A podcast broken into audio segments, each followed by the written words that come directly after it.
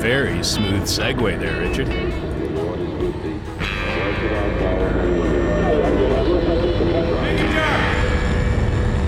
No, thank you, Richard.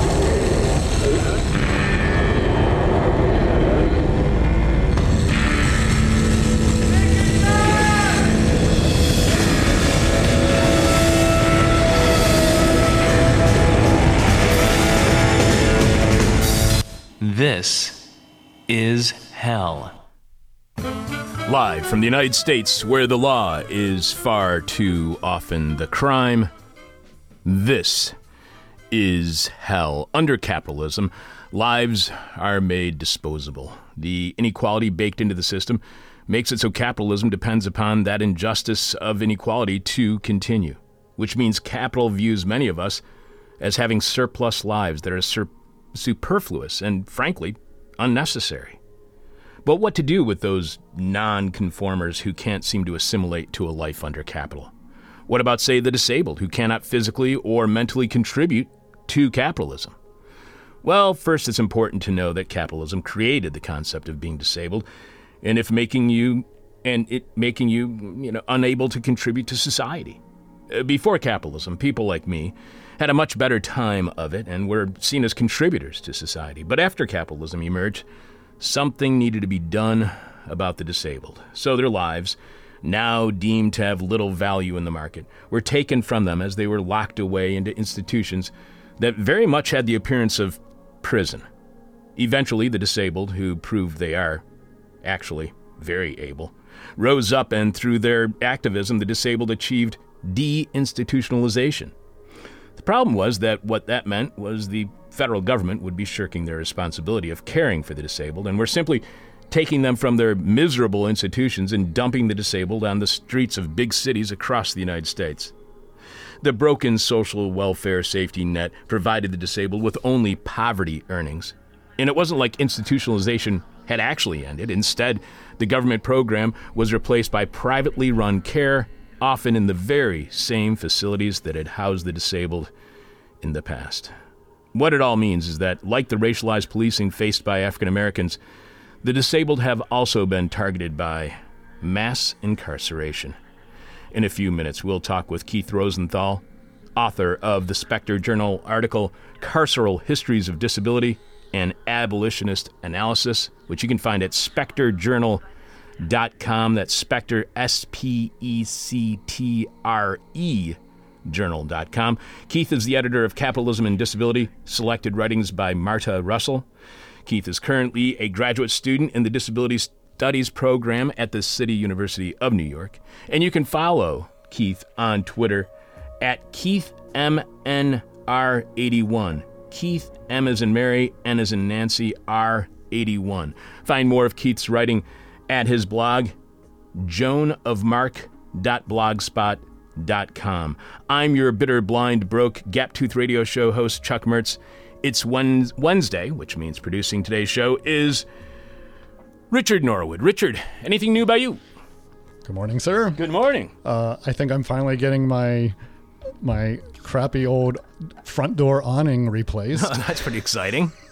I have like one of those kind of traditional Chicago aluminum awnings that's been on my front door for like, or above my front door for like 50 or 60 years. And, it, and they're not supposed to even last them for 10 years. They're really crappy. I know what you're talking about. yeah, I, I, my neighbor is like a con, uh, construction guy, and he, he uh, we we talked about something like way back in June, and finally it's. Oh, I think I think later this week it's gonna happen. Do you, uh, is this guy a, licensed con- contractor? Yeah, yeah, I think so. right. I mean, he does roofing. He has a pretty big company. Okay. He did my front steps and stuff. It was pretty awesome. Uh, all right. Well, maybe I should get your next door neighbor to work on our foundation because there's a huge gap in our foundation Oh, right no. now, and there are rats living in that huge Oh, gap. Well, I, I can hook you up. Uh, thank you. I would like that very much. I'm having trouble deciding what to talk about on Friday's Patreon podcast during the monologue. I know we'll be playing an interview from 2004 on Nicaragua with Louis Proyect, who passed away last week, sadly. But my monologue topic, that I'm not so certain. I could talk about being disabled and what I learned from today's guests writing about our apparent disposability under capitalism. And as a disabled person, you, you feel that disposability every day of your life. Or I could talk about the rather ironic selection by my niece of having me officiate her wedding this weekend when I've never officiated a wedding or any sporting event whatsoever, and have never been married despite being with the same person for over 30 years. So, anger or irony, which will it be? Tune in to our podcast at patreon.com slash this is hell Friday morning at 10 a.m. Chicago time and podcast at the same place shortly after to find out. But more importantly than any of that, Richard, please remind us what is this week's question from hell for our listening audience? This week's question from hell is What are you starting to have second thoughts about? What are you starting to have second thoughts about? The person with our favorite answer to this week's question from hell wins your choice of whatever This Is Hell merchandise you want. You can check out all of our swag right now by going to thisishell.com and clicking on support, where you will see all the ways you can contribute to completely listener supported This Is Hell. Without you, we got nothing. So thanks to you for all of your support. Thanks to Jennifer B. in Moscow, Idaho, for showing your support. Thanks, Jennifer, and thanks to Radio Free Moscow for airing This Is Hell. You can leave your answer to this week's question from Hell at our Facebook page, facebook.com slash This Is Hell Radio, or you can direct message it to us via Twitter at This Is Hell Radio, or you can email it to us at chuck at thisishell.com. But we must have your answer by the end of Thursdays, tomorrow's show, when we are announcing this week's winner following Jeff Dorchin in the moment of truth. During this week's moment, Jeff wants to tell you about a racist nympho. Wow. All right, then.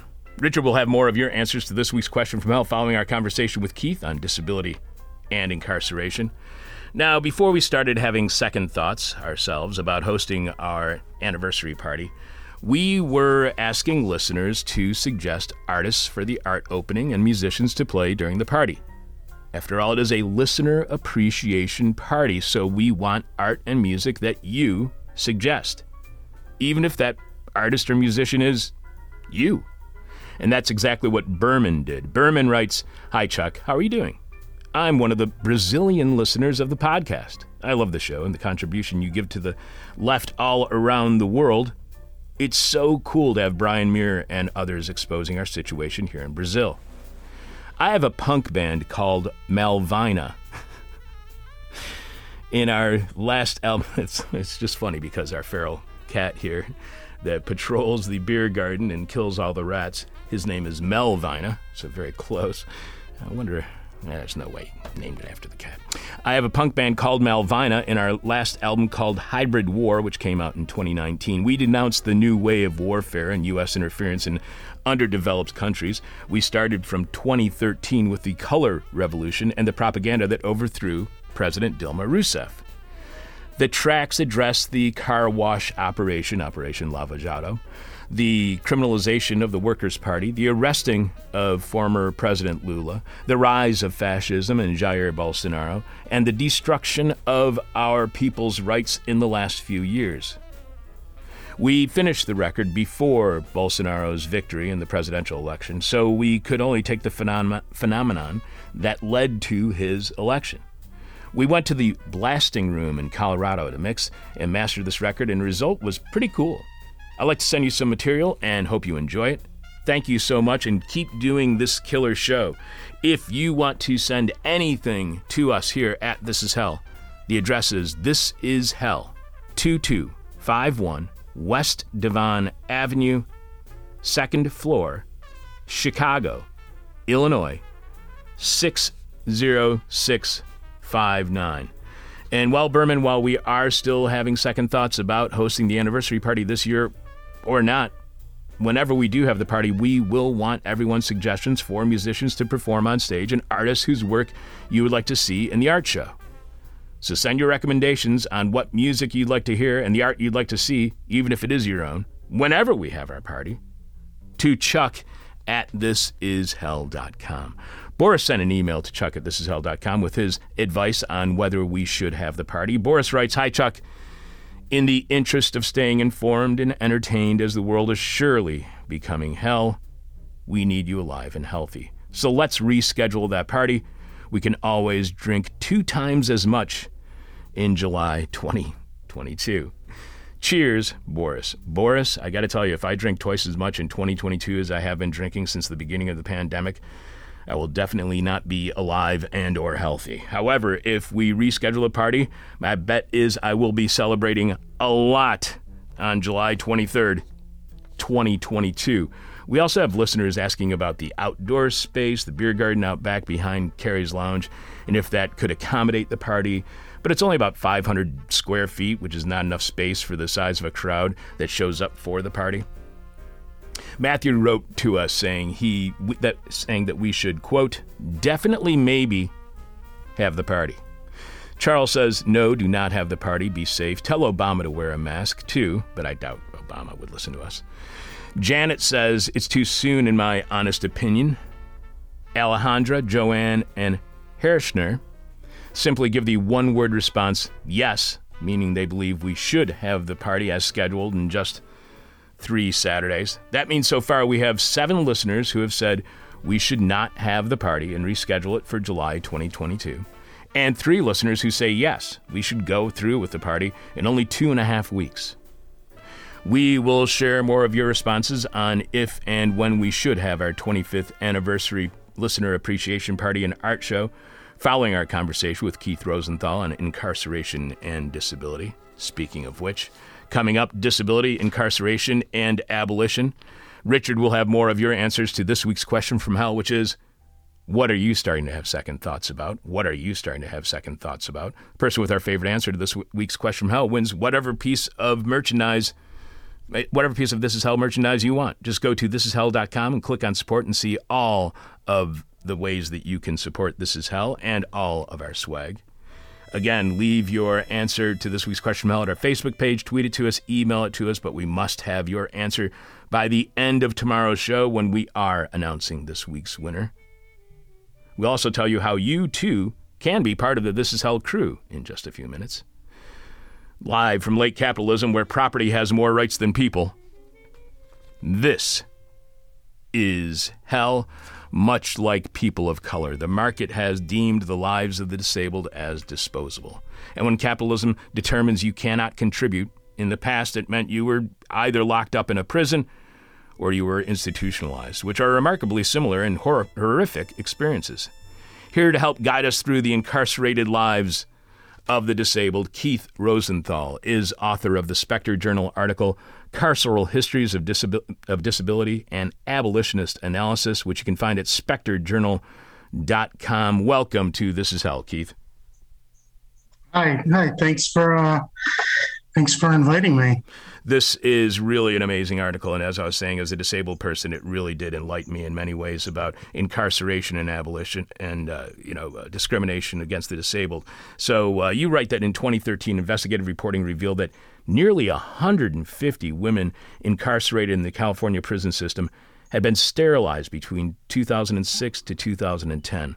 The gynecological prison official who oversaw the procedures and was paid nearly $150,000 by the state per sterilization defended the payments and the procedures, stating, quote, over a 10-year period, that isn't a huge amount of money compared to what you save in welfare paying for these unwanted children as they procreated more. You add it is certainly outrageous that interned women were coerced into undergoing sterilization, oftentimes at the precise moment when they were under sedation and strapped to an operating table. But such practices are neither rare with a long scope of U.S. history, nor are they even technically prohibited by law in all circumstances. So, Keith, yeah. how aware is the general public that it is legal to coerce restrained incarcerated women who are sedated into being sterilized so the state does not spend the assumed cost of raising their children? Can, can uh, opponents and supporters of women's rights to choose claim they simply did not know? Because you would think, you would think that pro life people would be against this policy as well mm. as pro choice people. Yeah. Um well, in this particular uh, case in California, I mean, ultimately it was, um, you know, deemed to be an illegal um, series of acts, um, uh, not because, as I say, um, sterilization or even involuntarily involuntary sterilization is illegal, but because it was um, deemed that they didn't go through the proper um, state channels to get approval, and also because um, there was a concern that that federal funds were involved, which um, is the only um, that's the main caveat for um, you know for these procedures being declared illegal. But um, otherwise, I mean, states across the country still allow for uh, involuntarily involuntary sterilization, um, and um, you know, and and there are a number of ways actually that um, the reproduction, the uh, right to have um, uh, children um, and families are uh, proscribed by um, federal and state laws. There was a report a number of years ago issued by the National Council on Disability, which is a independent federal level agency um, that you know discussed the myriad ways that there's a sort of eugenics in operation from um, you know the extent to which people uh, disabled parents children are taken from them because they're deemed um, you know unacceptable um, parents or you know disabled people that receive state services and are tied up with the um, social service and welfare system are coerced into um, getting like Depro shots or tubal ligations and um, in order to keep receiving funds. Um, it's certainly not on the scale that it was you know, from roughly the 1920s through the 1970s, when um, estimates are hundreds of thousands of mostly poor, mostly women of color, disabled women were um, forcibly sterilized, and including in um, the U.S. colony of Puerto Rico, where it's estimated up to, you know, uh, anywhere um, from like 30 to 40 percent of all um, childbearing age women in Puerto Rico were sterilized by U.S. federal government um, quote unquote social welfare programs. But, you know, that was sort of, you know, there was a movement and that was curtailed. Um, so it doesn't go on to that extent, but it still is something that goes on and that you occasionally hear these cases, um, um, you know, pop up about because, um, you know, the, the, the prevailing Supreme Court ruling and statutes on these things have never been overturned. You mentioned that this is a case of modern eugenics. Who determines Yeah. what characteristics are undesirable? Because that is the goal of eugenics. And, and being that there is a history of eugenics developed in the United States and then adopted by the Nazis in order to justify Yeah. their treatment of the Jewish people, disabled people, other Yeah. minority groups. To, to you, what explains why the U.S. prison system would still be engaging in eugenics? Right. Well, I mean, yeah, that's a, that's a really good question, I, and I think the first thing I always, you know, try to impart to people is to understand the the the depth of eugenic history in the U.S. and how it's not something that we, you know, regularly learn about or discuss um, as a matter of you know one's basic history, you know, classes in school. But yeah, I mean, modern eugenics was really cultivated and fermented in the US.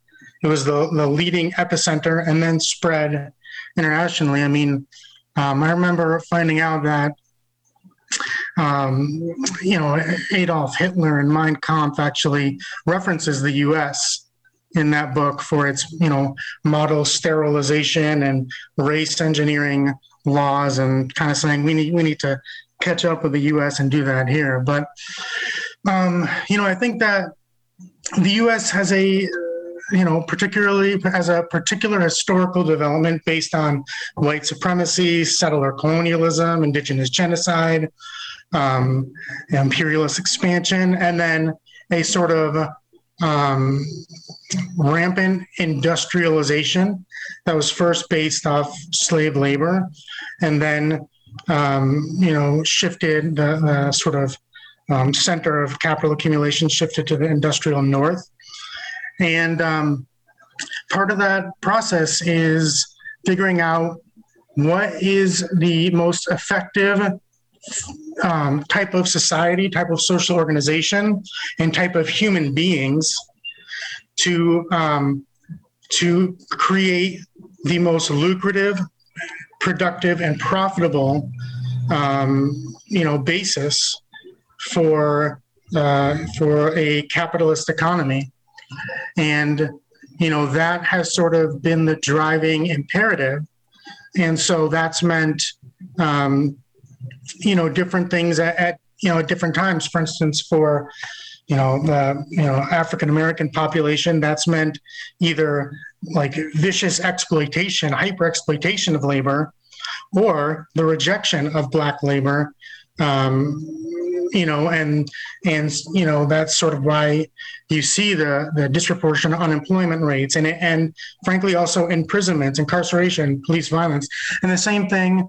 Um, uh, um, you know, uh, broadly speaking, um, can be can be understood in the case of uh, disabled people who, um, you know, there's many different ways we can think about, you know, what is disability, what is disabled, but from the standpoint of the U.S. government and the U.S. economy, um, you know, dated back to, to English law and the poor laws and and so on, has to do with one's ability to engage in um, quote unquote substantial gainful um, activity that is to um, have uh, labor that one can sell to a private employer um, you know uh, in return for a wage. And that is really the, the the the line that determines who is officially considered disabled or not. Um, and so I think, you know, the prison system, the institutions, um, asylums, um, you know, penal colonies, et cetera, it's had different forms throughout history, but it's different mechanisms for what you do with that population that is disabled, that, you know, um, is quote unquote, you know, considered a, um, you know, uh, a liability or a quote unquote drain you know, on the on the on the economy. Um, how do you control, regulate, um, and stop me if I'm going on too long here. Also, no, go ahead, go ahead. That's what we. It's a long form interview. We want you to go in depth. Okay, good. Um, and um, you know, and part of the part of the issue, um, and this was sort of you can look at. Um, there's a great book called The Disabled State by Deborah Stone that came out in the 80s that analyzed the um, sort of political economy, labor relations um, aspect of disability and others.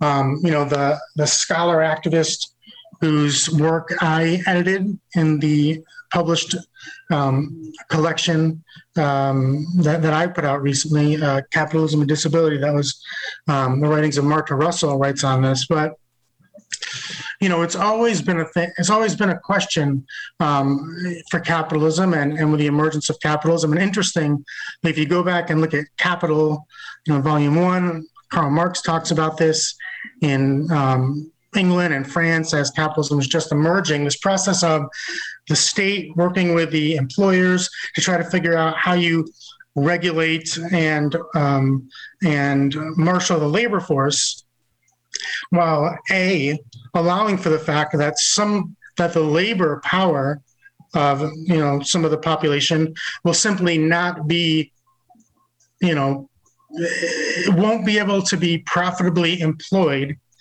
at a rate that the capitalists will find um, you know desirable. Um, but then the question is if you provide relief you know either public relief or used to be private you know charitable or religious relief to those people who aren't able to earn a wage then what's to stop you know all you know um, all workers especially you know at the at the you know at the birth of capitalism when you think about sort of the um, you know the conditions of child labor and people working 12 14 hours and i mean it's not something that people really would voluntarily do if they had an option to avoid right while, while getting an income so they had to set up all these regimes the poorhouse the workhouse um, you know, uh, you can get a beggar's pass, so you can, you know, mostly disabled people who could, and you have that in this country as well.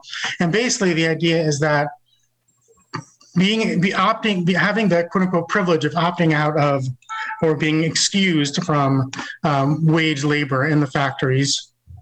Um, if if one were going to be able to do that on account of you know disability, um, it has to be in such conditions that it is less desirable than earning a wage in a hell house, you know, industrial factory, um, you know, um, nightmare situation. And, uh, you know, so there, so there's a long history of regulation of the labor force, of, you know, um, determining welfare payments and disability payments in such a manner so as to not affect the prevailing wage rate and the rate of profit and you know so on and so forth. And i mean all those calculations still go on in the minds of like you know macroeconomic and you know um, you know uh, people who are observing or at the higher levels manipulating you know stock market and federal reserve rates and things like that. Um, but um, you know that's uh, yeah it, it's it's a perennial question and it's a question that can't be resolved within the context of a competitive labor market um, for wages, for profit, um, you know, instead of one in which, you know, we sort of collectively, democratically plan how we can utilize the um, resources and talents of all humans for the betterment of all humans, um, which is not what capitalism is, is, you know, organized around. How much does the definition of disability vary from institution to institution? Because, for instance, I called up, I'm disabled, I called up and I asked for a disability waiver on my student loans, and the person who I was speaking with on the phone said, you were able to dial the phone and you're able to call me on the phone. So you're able to get a job. So you are not disabled. And I said, well, what if I'd sent you an email? And this, she said the exact same thing. You're able to use a computer. So you are not disabled. Wow. So the only way that I could have applied for that disability waiver is to have somebody else call them mm. or contact them for me. So how often does this definition of disability vary from institution to institution? Yeah, I mean, I, I so you um, you cut out about uh, I, I didn't catch the middle part of that. Um, Oh, that, uh, just just that uh, I, I asked them, you know, um, uh, I said that I was disabled, and they said, well, if you're able to dial the phone, you're not disabled. And oh, if yeah, I yeah. if I email them, they're like, you're able to use a computer, you're not disabled. Yeah, I mean that's one of the problems with, you know, the so the federal government actually has a codified um, paradox, a codified contradiction in how it defines disability, which is, you know, the bane of thousands, if not millions of people who have tried to navigate the various disability systems in this country. And what it comes down to is on the one hand, you have the Social Security uh, Administration definition, which is inability to engage in work, and it's defined by um, um, you know a slew of um, functional medical limitations. And then on the other hand, you have, um, you know, more recently with the passage of the Americans with Disabilities Act, you have a different definition, right? Because the ADA was defined at um, providing accommodations and non discrimination for disabled people in the workforce, which, according to the Social Security definition, is a contradiction in terms. And what this has meant is that at the um, judicial level, claims that have been brought by disabled plaintiffs seeking redress against discrimination and so on um, versus employers or businesses um, the the um, the rate at which those cases go in favor of the employer or the business being sued um, is upwards of 92% because the courts have uh, essentially um, legislated the definition of disability to its most narrow possible way, which is to say, they've defined it in a way that is most beneficial to the institutions and big business and employers. Um, so, you know, there's been people who, many cases of people who um, were fired from a job because they had a disability. Um, they would sue through the ADA, which works its way through the courts and can take, you know, a, a long time. Um, while they were out of work, they've applied for Social Security disability benefits. And then when it comes up in court, that has been used against them because the, uh, the attorneys say that, well, if you apply for Social Security benefits, you're admitting that you're unable to engage in work. Therefore, you're firing, it's not be an act of discrimination because you yourself are admitting that you can't do the work. So, you know, the, the case gets, so uh, all of that is to say is, that, yeah, what you're describing is par for the course. It is a minefield. And even people who apply for Social Security, you know, disability benefits find that it's a onerous um, process. I mean, you know, the average time for it to work, uh, you know, um, work its way through the system once you apply is two years. You know, if you first, you know, the average wait time to hear back can be up to 12 months. Vast majority of people are denied um, on their first attempt. Then if you appeal it, it can go for another, you know, eight to 12 months. Um, and then, um, you know, a good good chunk of those people are then approved after first denied and then waiting two years. And, you know, this is two years in which you have no income, right? If you don't have your benefits and you're out of work, you also don't have, um, you know, you, you, you wouldn't uh, uh, have your uh, necessarily have your health care yet because Medicare coverage doesn't kick in um, for, uh, for uh, I think it's 18 months um, until after you get your benefits. So at all levels. And then, yeah, if you get to institutions, universities, um, you know, uh, what you're describing, debt relief programs, I mean, it is a mess. It is really a mess. And that's because there's this tension between understanding disability purely as a economic relation, as a function of one's, as a function of the, um, you know, uh, price, the value of one's labor as determined on the labor market, right? Um, and then a more, and then a different sort of more social or general understanding of disability, um, which I think is the one that prevails mostly in society, which is just understanding it as someone who has, you know, various, some kind of special needs or, you know, quote unquote, differently abled or, you know, there's some impairment, which, you know, that definition, there's um, some drawbacks, you know, to, to, to that understanding of it as well. So, you know, um, yeah, in some you're right. It is it is very ambiguous to the detriment of, of those who are trying to navigate it and navigate our society. And you write about institutionalization at its peak in the mid 1950s. There were an estimated 550,000 people confined to the nation's mental asylums and hospitals. Today, the number of people with mental illnesses and disabilities confined to the nation's prisons and jails is estimated to be close to one and a quarter million. The yeah. red thread connecting the erstwhile system of incarceration in institutional asylums and that of the prison system today is more than abstractly analogous. Both represent forms of segregation subjugation, and constraint as coercive mechanisms of social policy. But, Keith, prison is punishment. Is institutionalization, or was institutionalization as it existed at its peak in the 1950s, was that punishment for the disabled or perceived by those who were institutionalized as a punishment?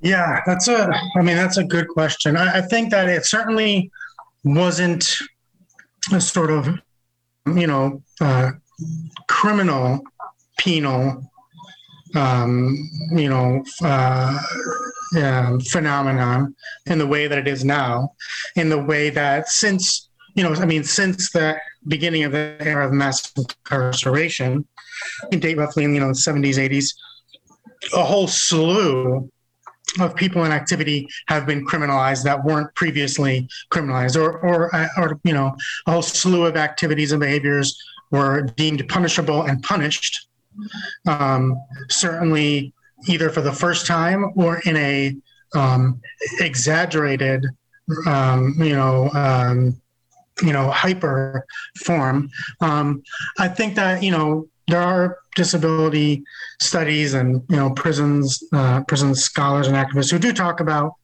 um, punishment in a different sense, right? It could be seen as to have a disability or have, um, you know, some sort of uh, uh, mental illness or impairment was a sort of, you know, um, it, it was seen as sort of punishment in itself, right? Either in a religious sense or in a sort of like self guilt, self shame.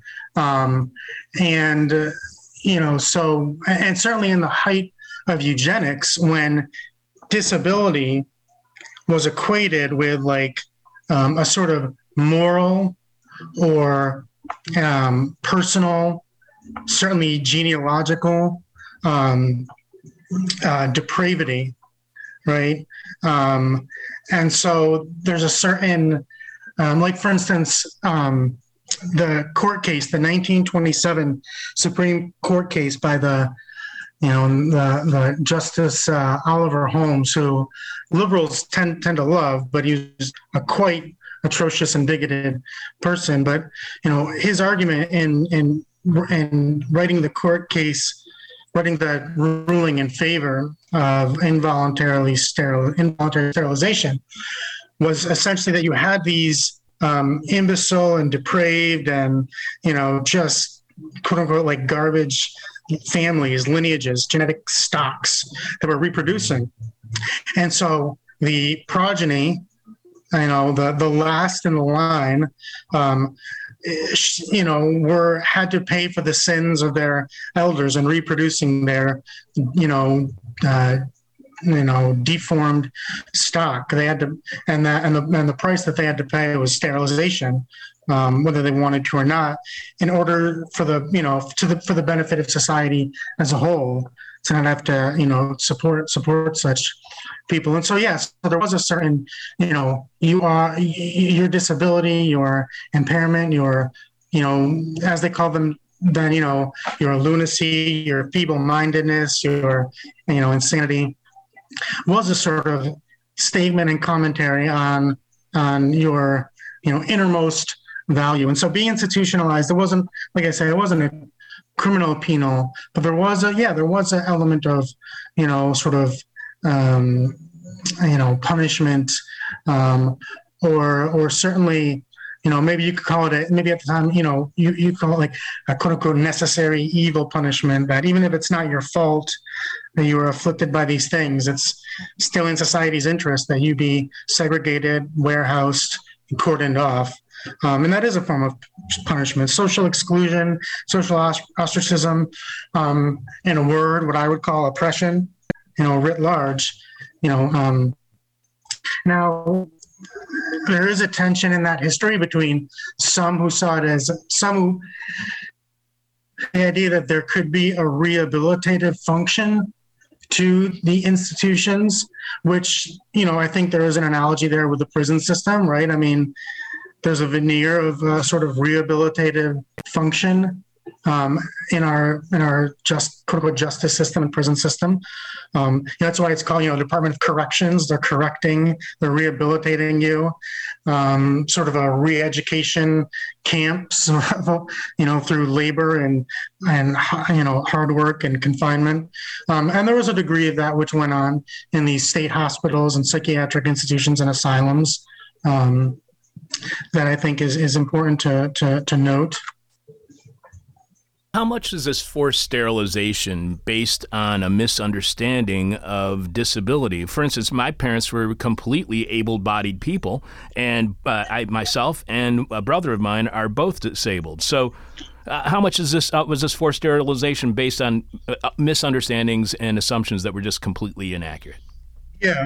Well, so I think there's two parts to that. One is that, um, you know, a huge you know, we could say easily a huge portion of what is considered a disability or an impairment is socially constructed. That is, it's, you know, historical. So, for instance, up until quite recently, you know, um, uh, you know, homosexuality or any any type of non-hetero um, sexual or gender normative proclivities were considered a um, sexually deviant, a psychological aberration. They were considered a disability, right? And so, yeah, people were institutionalized, sterilized. Um, another one is, you know, uh, miscegenation. So, for instance, the the you know, there's a lot of examples of women being sterilized for having, um, but you know, regardless of whether consensual or non-consensual, but sexual relations with um, black men, um, that was considered a disability. Um, and then, you know, yeah, the intelligence quotients, um, which are, you know, have been widely written about and understood as racist and problematic and, um, you know, uh, socially, you know, uh, prejudiced and culturally prejudiced. Um, and then, um, yeah, I mean, any any number of um, you know uh, things that we think of as you know traditional impairments or disabilities. Um, I think that, that that there was a sort of you know junk science, pseudoscience inflected by racism and bigotry and sexism, um, certainly, and all this um, that led to what we could call you know lots of people um, you know in quotes wrongly being targeted. But I think even you know even for those conditions or diseases that maybe are hereditary um, you know, I still think that we, you know, need to, you know, uh, and not say that, and, and not, I'm not, you know, saying that you're doing this, but I think it's important to, you know, see them all as part of a problematic way of understanding, um, you know, how society treats those deemed deviant or um, or a quote unquote threat to the n- normal or um, you know most efficient and profitable functioning of the system. Um, and you know understand that you know the problem is not you know um, that somebody is you know blind per se or somebody you know uses a wheelchair uh, you know that that should disqualify them and render them marked with a stamp like defective right? As if you were sorting out um, commodities on an assembly line and chucking away the ones that are defective, um, but rather that you know it, it's perfectly possible and and and even historically, to look back at pre-capital societies, normal and natural for people with an array of um, abilities or you know impairments to be integrated into society and accommodated and set up to engage in you know whatever activity that they you know you know best suits them um, especially with a society that is the wealthiest most technologically advanced society in world history that it's you know perfectly you know we're perfectly capable of integrating and accommodating you know all, all human beings into into the um, uh, you know civic economic social and political life of, of our species we are speaking with Keith Rosenthal. He is author of the Spectre Journal article Carceral Histories of Disability and Abolitionist Analysis, which you can find at spectrejournal.com. He's also the editor of Capitalism and Disability, selected writings by Marta Russell. So, is the concept then of being disabled, of being handicapped, is that an invention of capitalism? So, um, you know, I, I the um, short answer is yes, as a you know socially distinct category or classification. Um, you know that that didn't um, exist.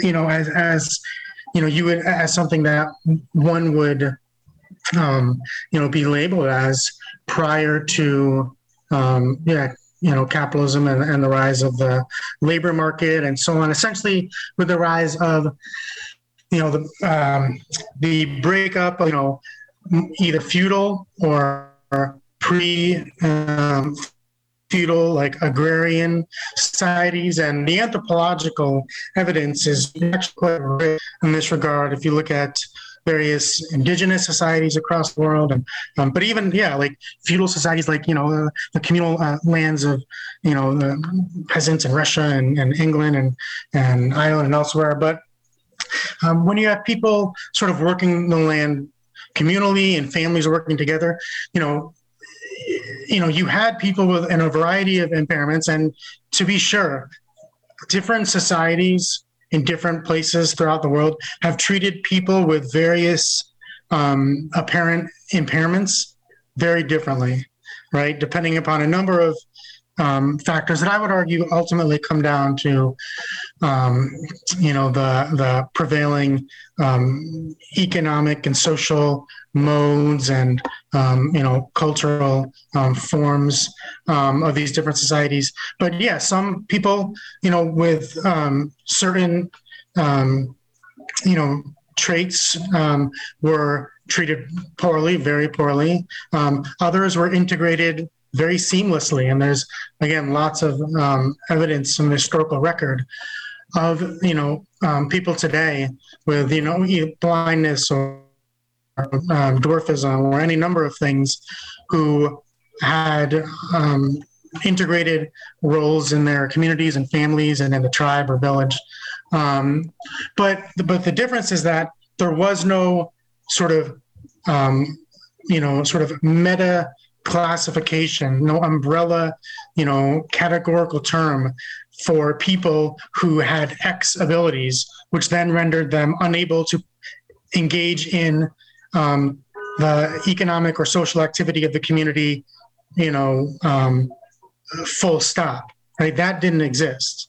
You know, people there were there were different niches and roles that people um, either fit into or didn't. But it, it, it was only with the emergence of the wage relation when those communal lands are breaking up the you know means of production are taken over and owned by the you know owning class and this you know and everyone was, was compelled to living by selling their individual labor power on the market to a capitalist to be evaluated individually and judged individually. There's no more collective. What can we do together you know, what can this, you know, village or commune of peasants produce together to, you know, it was now what individual capacity. And that's when you have a whole class of rates that have nothing in common, you know, I mean, you know, um, oh, right. Are you still with me? Yes, yes, I'm still here. Okay, sorry. I had an internet unstable. Um, but anyway, people who, you know, um, somebody who has, you know, um, you know, may, um, you know, hear voices, or somebody who, you know, may have, um, you know, um, intense arthritis, or you know, that have nothing at all to do with one another, can be classified together as sort of um, a common um, problem right? According to the extent to which it depreciates one's um, uh, commodity um, uh, value, that is, one's labor power value. And so, you know, that's a long way of saying that, yes, the, the category of disability as such is a function of, of capitalism, of the wage relation and because of the focus on the individual as opposed to the collective action. You write that by the 1960s and 1970s, however, these institutional the institutional complex was coming under increasing criticism and protest. Significantly disabled people confined within institutions were also active in this awakening of social unrest. Self-advocacy groups like Speaking for Ourselves and People First were populated by disabled people formerly or presently living in institutions. Members of these groups faced intense repression, intimidation and violence at the hands of institution administrators and staffers bent on keeping their wards in line. Persecution notwithstanding, the agency and activism of such people would ultimately come to play a key role in reforming and closing many state institutions. So, Keith, what, what replaced these institutions? Once they were closed, how did the disabled get the care they did need? Yeah. Um, yeah. So, if I can, um, you know, just to, just to step back on that, one thing I did want to say about understanding the extent to which, because now, you know, we don't have today in that same way, you know, the massive, you know, um, megalithic imposing, you know, state institutions and asylums, um, you know, like, you know, and now we read about them as like a, you know, piece of cultural history, like, you know, one flew over the cuckoo's nest and, you know, um, you know, uh, so on.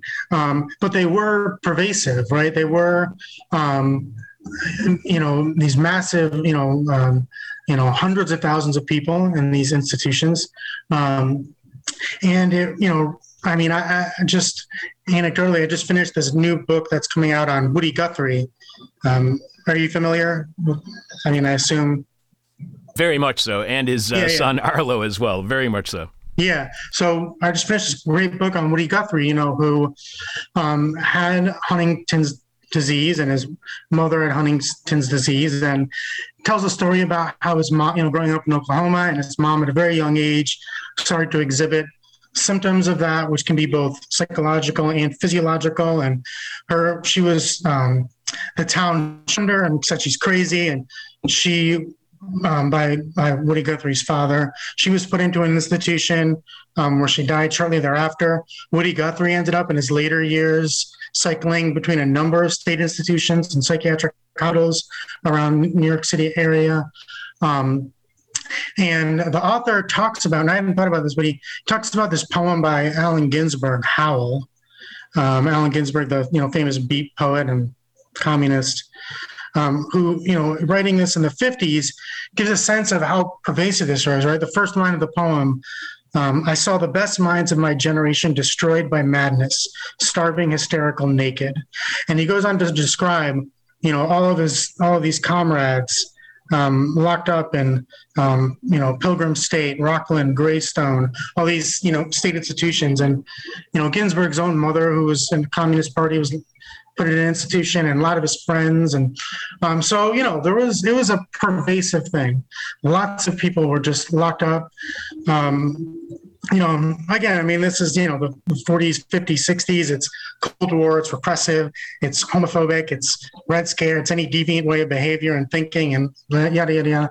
Um, so as the but you know as with a lot of things um, with the coming of the 60s and 70s and the onset of like massive social unrest and you know social movements and sort of revival of a new left and socialist and you know uh, very, you know various libertarian strains and and you know so on and so forth um, across the board right dealing with gender and race.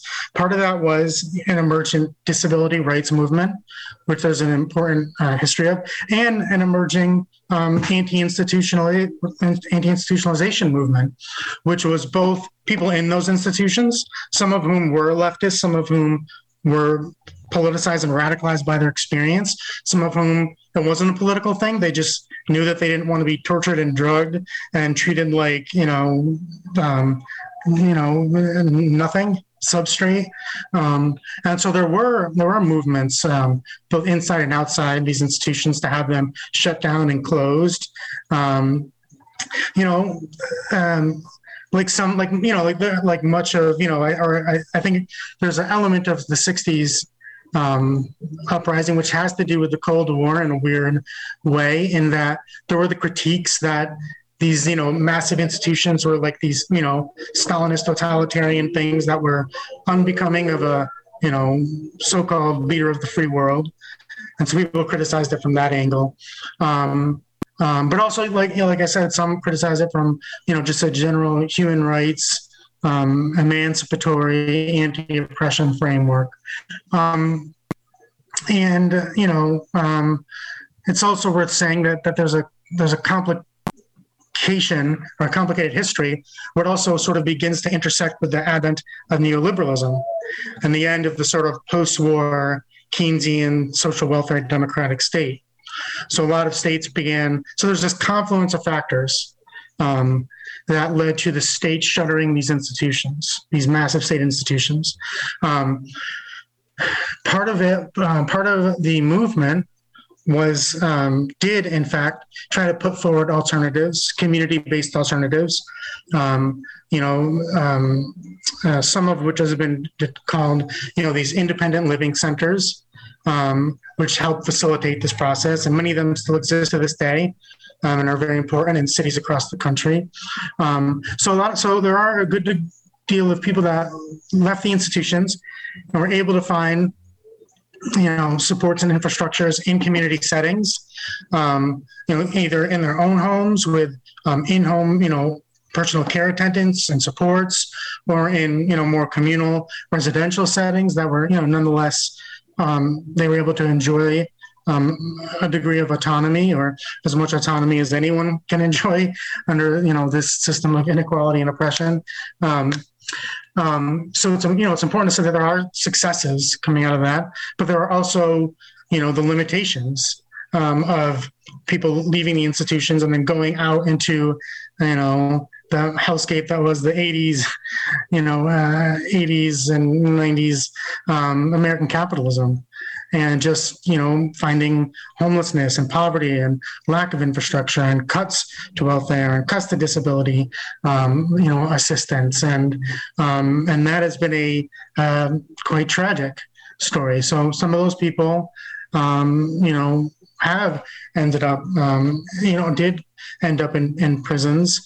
An even greater number, I think, who were never in institutions have since been caught up in the prison system.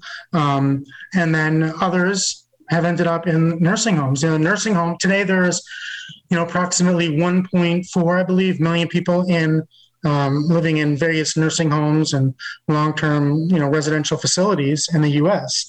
Nursing homes have become the new I mean, that's why there's a there's a book that one author wrote called "From Snake Pits to Cash Cows." It basically details how we went from the state institutions, which were considered snake pits, you know, uh, hellscapes, to cash cows, which are these private nursing homes, and the you know, vast majority of nursing homes in the U.S. today, over 68%, are private for-profit um, uh, uh, enterprises. They get money for, every person they take into the nursing home, they get money from Medicaid to pay directly to the nursing home. So it doesn't even go through into that you know person's hands to determine whether they want to get support through a nursing home or through you know a uh, uh, independent you know arrangement or, or through you know paying personal care attendants in their homes. They largely don't even have that choice. Medicaid money goes straight to the nursing home, which pockets that lump sum, and then as all corporate you know businesses they make money by having lower expenses right than they do um, revenue.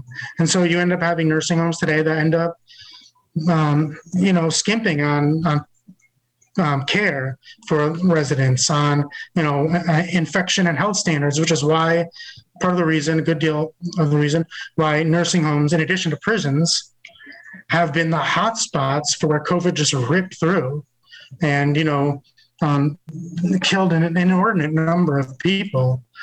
Um, but that's that's where a lot of people end up now, including younger disabled people. I mean, it's not just you know elderly senior citizens that are in nursing homes.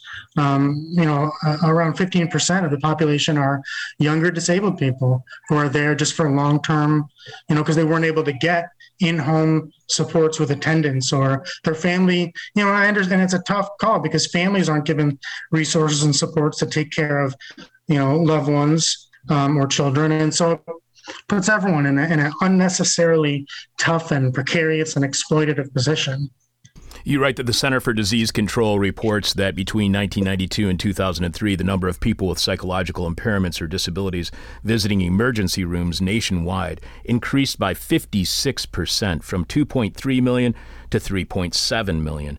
Understaffed and underfunded many emergency rooms often turn these people back out onto the street without providing either adequate treatment or support. The result is a situation that funnels disabled people into the extensive grasp of the sprawling U.S. system of mass criminal incarceration.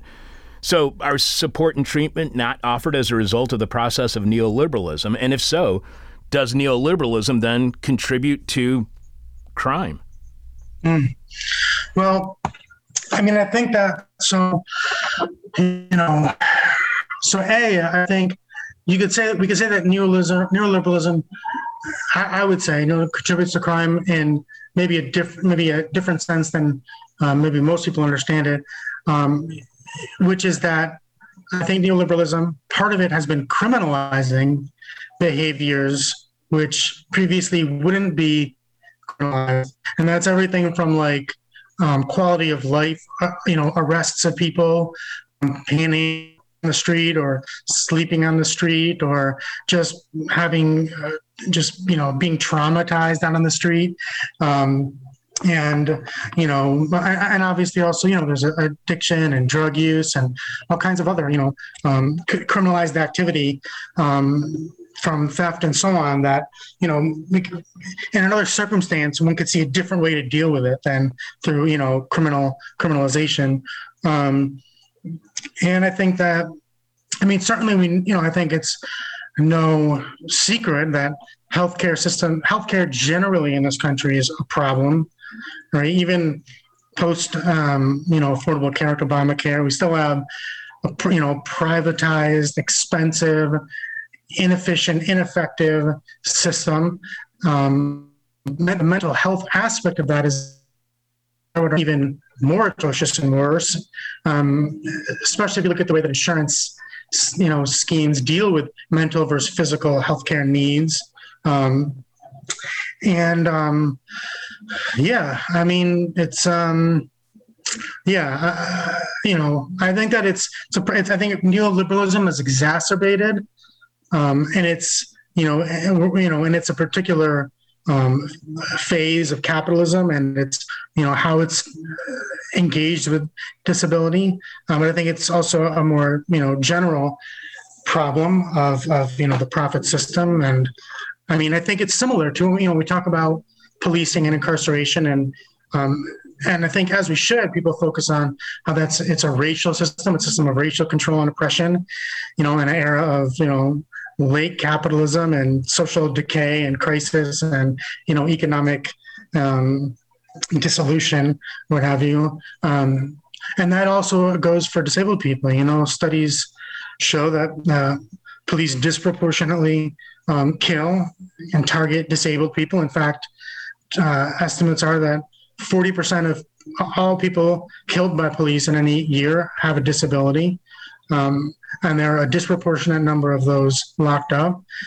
And and the, you know the health system is not set up. I mean, you know, there's a longer, maybe a longer conversation about the healthcare system and what its function is under capitalism. I mean, I'd say in a, in a nutshell, it is to um, repair, you know, uh, re- repair the, the worker repair the commodity, the labor power of a worker to get back to work.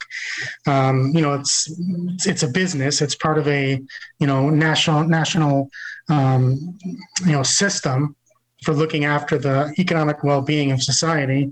Um, not first and foremost just about healing and helping people, right? Otherwise, then it would be free and universal. But so the healthcare system is not really designed to just help people like that. And I, you know, I actually worked in an emergency room um, recently um, for about you know a couple of years, and yeah, it's devastating. I mean, it's, certainly eye opening for me just how um, yeah how many people just with disabilities you know psychiatric disabilities or just people who've fallen through the cracks you know people who are homeless impoverished um, because oftentimes they have nowhere else to go you know, they're picked up by the police or by ambulance crews, brought to the emergency room. The emergency room doctors look them over for, you know, um, specific and acute medical symptoms, right? And try to treat those um, when that person may really, or, or more importantly, have a whole series of social and personal and emotional acute things going on, but the hospital doesn't treat that. So they're just you know, put back out on the street. You know, day after, you know, the next day and the day after, they just turn right back up. They're picked up again. Um, so it's it's inefficient and it's cruel and it's and it's oppressive on, on many levels. One last question for you, Keith. Keith Rosenthal has been our guest. He wrote the Spectre Journal article, Carceral Histories of Disability and Abolitionist Analysis, which you can find at spectrejournal.com. Keith is the editor of Capitalism and Disability, selected writings by Marta Russell. You can follow Keith on Twitter at Keith M. NR81 and find more of Keith's writing at joanofmark.blogspot.com com. One last question for you, Keith, and as we do yeah. with all of our guests, our final question is what we yeah. call the question from hell. The question we may hate to ask, you may hate to answer, or our yeah, audience is going to hate your response. How dependent is capitalism on oppression, whether it's oppression of the poor, people of color, or the disabled? How dependent is capitalism on oppression for its success? Can capitalism effectively function without oppression? Yeah. Um, well, um, before before I answer that real quick, because I, I would kick myself if I didn't just give due credit to the the author who whose you know books I, based a lot of this on is Liat Ben Moshe, who's a disability studies and prison scholar out of Chicago. People should check out her works. But um, I, um, you know, for a this is hell question, that one is that one's easy to me. That's such an easy question because I think that yeah, I think the the answer is I think capitalism absolutely requires oppression. I mean, you know, again, I mean, one could argue I'm biased because I'm I am a socialist, but of course, someone who's not a socialist and is something else would be biased in their political opinion. Um, but no, I think capitalism is at base an oppressive system. You know, I think um, it, the most basic element, like that, I, like I described, that wage relation, that individualist pursuit of profit, um, you know, all versus all, competitive, um, you know, selfishness. Um, I think is oppressive because it's exploitive towards those who are supposed to do the work of capitalism, right? Um, in, in enriching, you know, the Bezos or the Musks of the world, but it's also um, oppressive. You know, uh, it's it's you know, as the saying goes, it's it's bad for those who are in the system, and it's bad for those who are um, marginalized from it.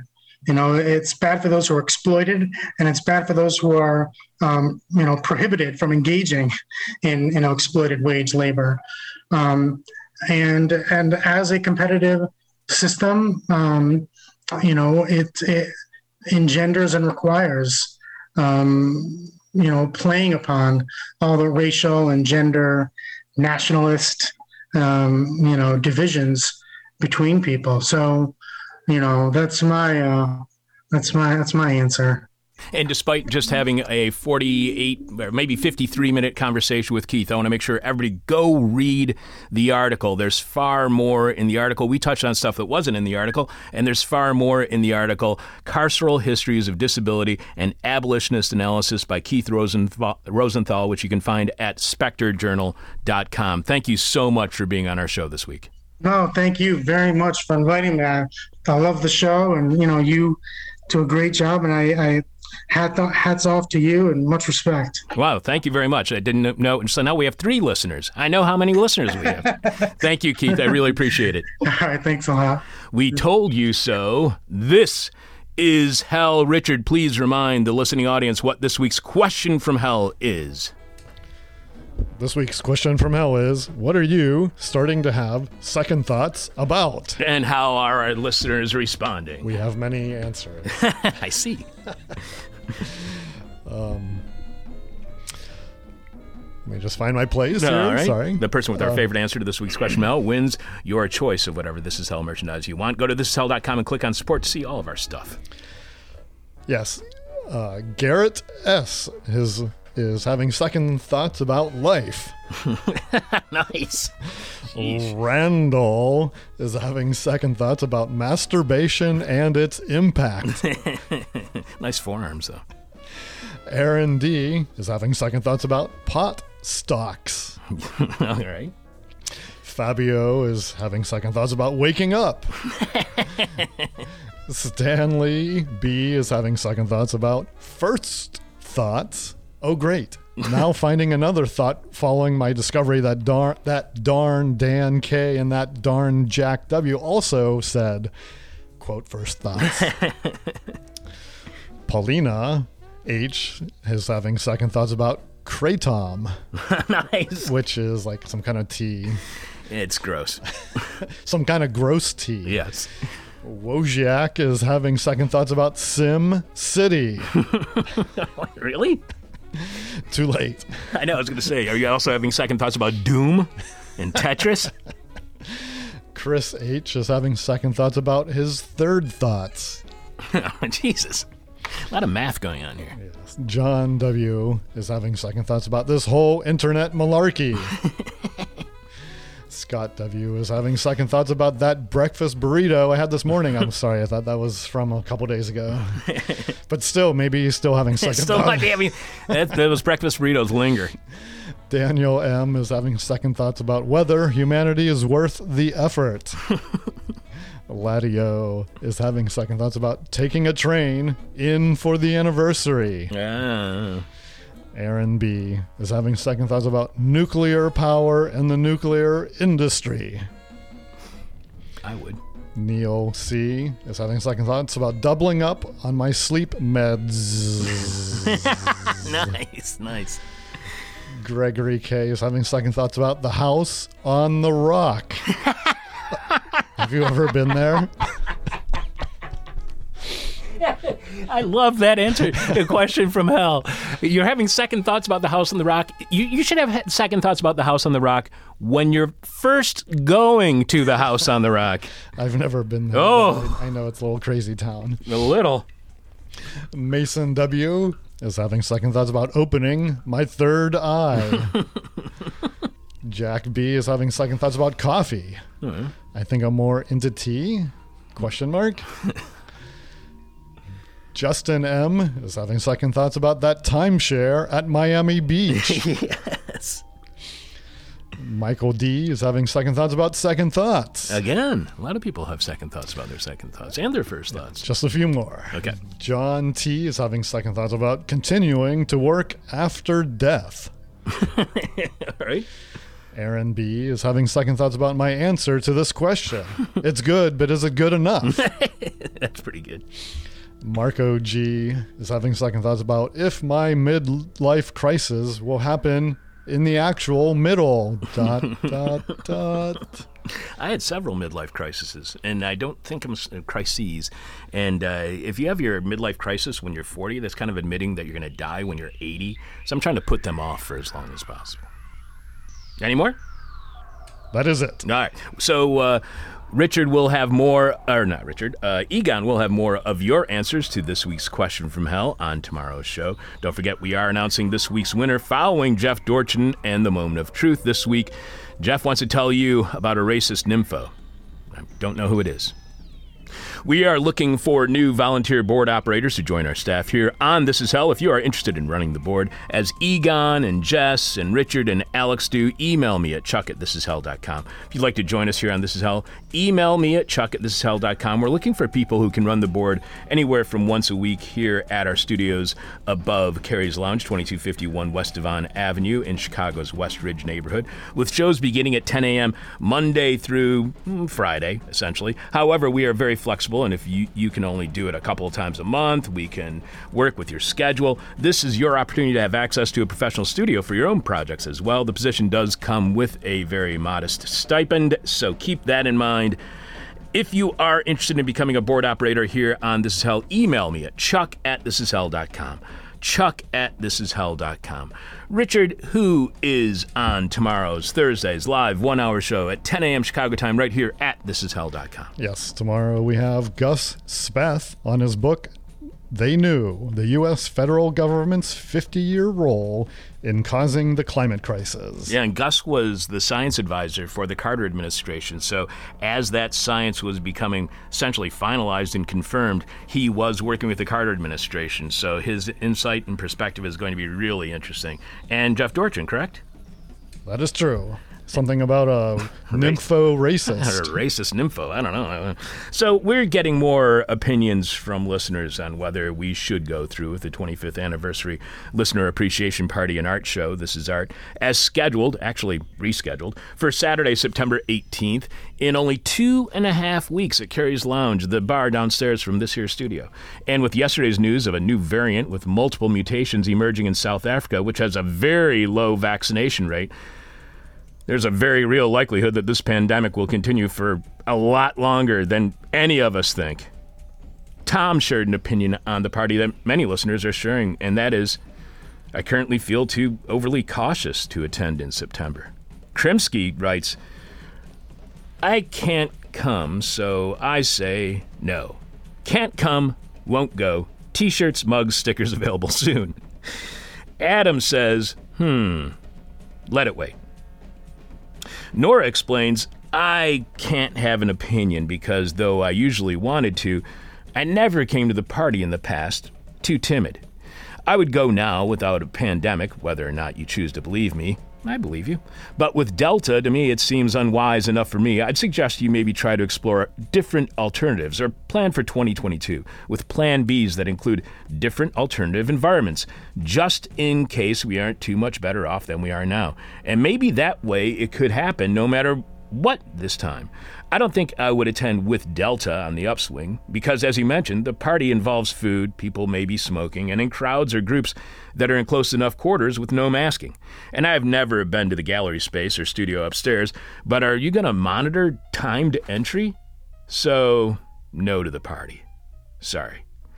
All good points, Nora, and please join us whenever we do have our next party. Do not be timid. I would say we don't bite, but I do not claim to speak for everyone. Last week's question from Hell winner Mika. He writes, I know you aren't going to check Vax cards, but that doesn't mean you couldn't tell everybody that this party is only for the vaccinated. Please do not come if you are not vaccinated, yada yada. Consequences for not getting vax is one of the next steps a lot of public health uh, folks I see are talking about. So, consequences for not getting vax is one of the next steps public health folks are talking about. The consequences being you get the virus. So that's not a yes, but it's not a no either. Michael, on the other hand, says if listeners show proof of being fully vaxxed while wearing masks if indoors, then yes. Yeah, I'm not checking vax cards. I do not need that tension. And there's a front door, and then there's a back door at the beer garden. We'd have to have two people posted. My girlie was suggesting stamping hands, maybe, and then making sure that if you can't get a drink unless you have a stamped hand. It all seems too complicated. Laura says, personally, I love sitting outside anyway, so I feel that those who want to hang outside probably would feel differently. On the other hand, even outside, if you're talking in close contact with someone not vaccinated, you do run a risk. Nick thinks there's one way we could still have the party, suggesting it should be outdoors only and in a park. And I think that sounds fantastic, except for in Chicago, drinking in the park is illegal. Now, I drink in the park as an individual, but when you have a big party in the park and you're drinking, you can bet that the police will be dropping by. Tracy writes, I've got my This Is Hell hat that I won at the party two years ago to hold me over until next year. So, no party this year. And Tamara tells us, I went to one of your parties before I moved away from Chicago. I thought the party was great. But no, don't have the party.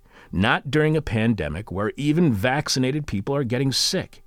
So maybe they won't die. But who can afford to be out sick for three weeks, like my vaccinated friend who just lost her unvaccinated husband to COVID? And who can afford even a mild case when we're already aware that even mild cases can carry serious long term repercussions? Many thanks for asking the question. You're welcome, Tamara. This is a listener appreciation party, and we appreciate everyone's response. And I do know people who have long haul COVID. So, yeah, even if you do survive COVID, it can be really annoying for the rest of your life. Please tell us what you think about us having the party on September 18th, and we'll share your thoughts on air. Email me at chuck at thisishell.com with your thoughts. So far, we have 14 votes to reschedule for July 2022, and four votes saying we should go ahead with the party as planned in just three Saturdays from now. I'm your bitter, blind, broke, gap tooth radio show podcast live streaming host, Chuck Mertz. Producing today's show is Richard Norwood. Thanks to our guest, Keith Rosenthal. Thanks to Richard Norwood for producing. Thanks to Alex Jerry for booking today's guest. Live from late capitalism, where we know the price of everything but the value of nothing.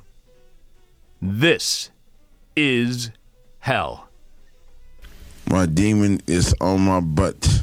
Ah. My demon talks to me in profanity like a sailor. And my demon tries to knock me down.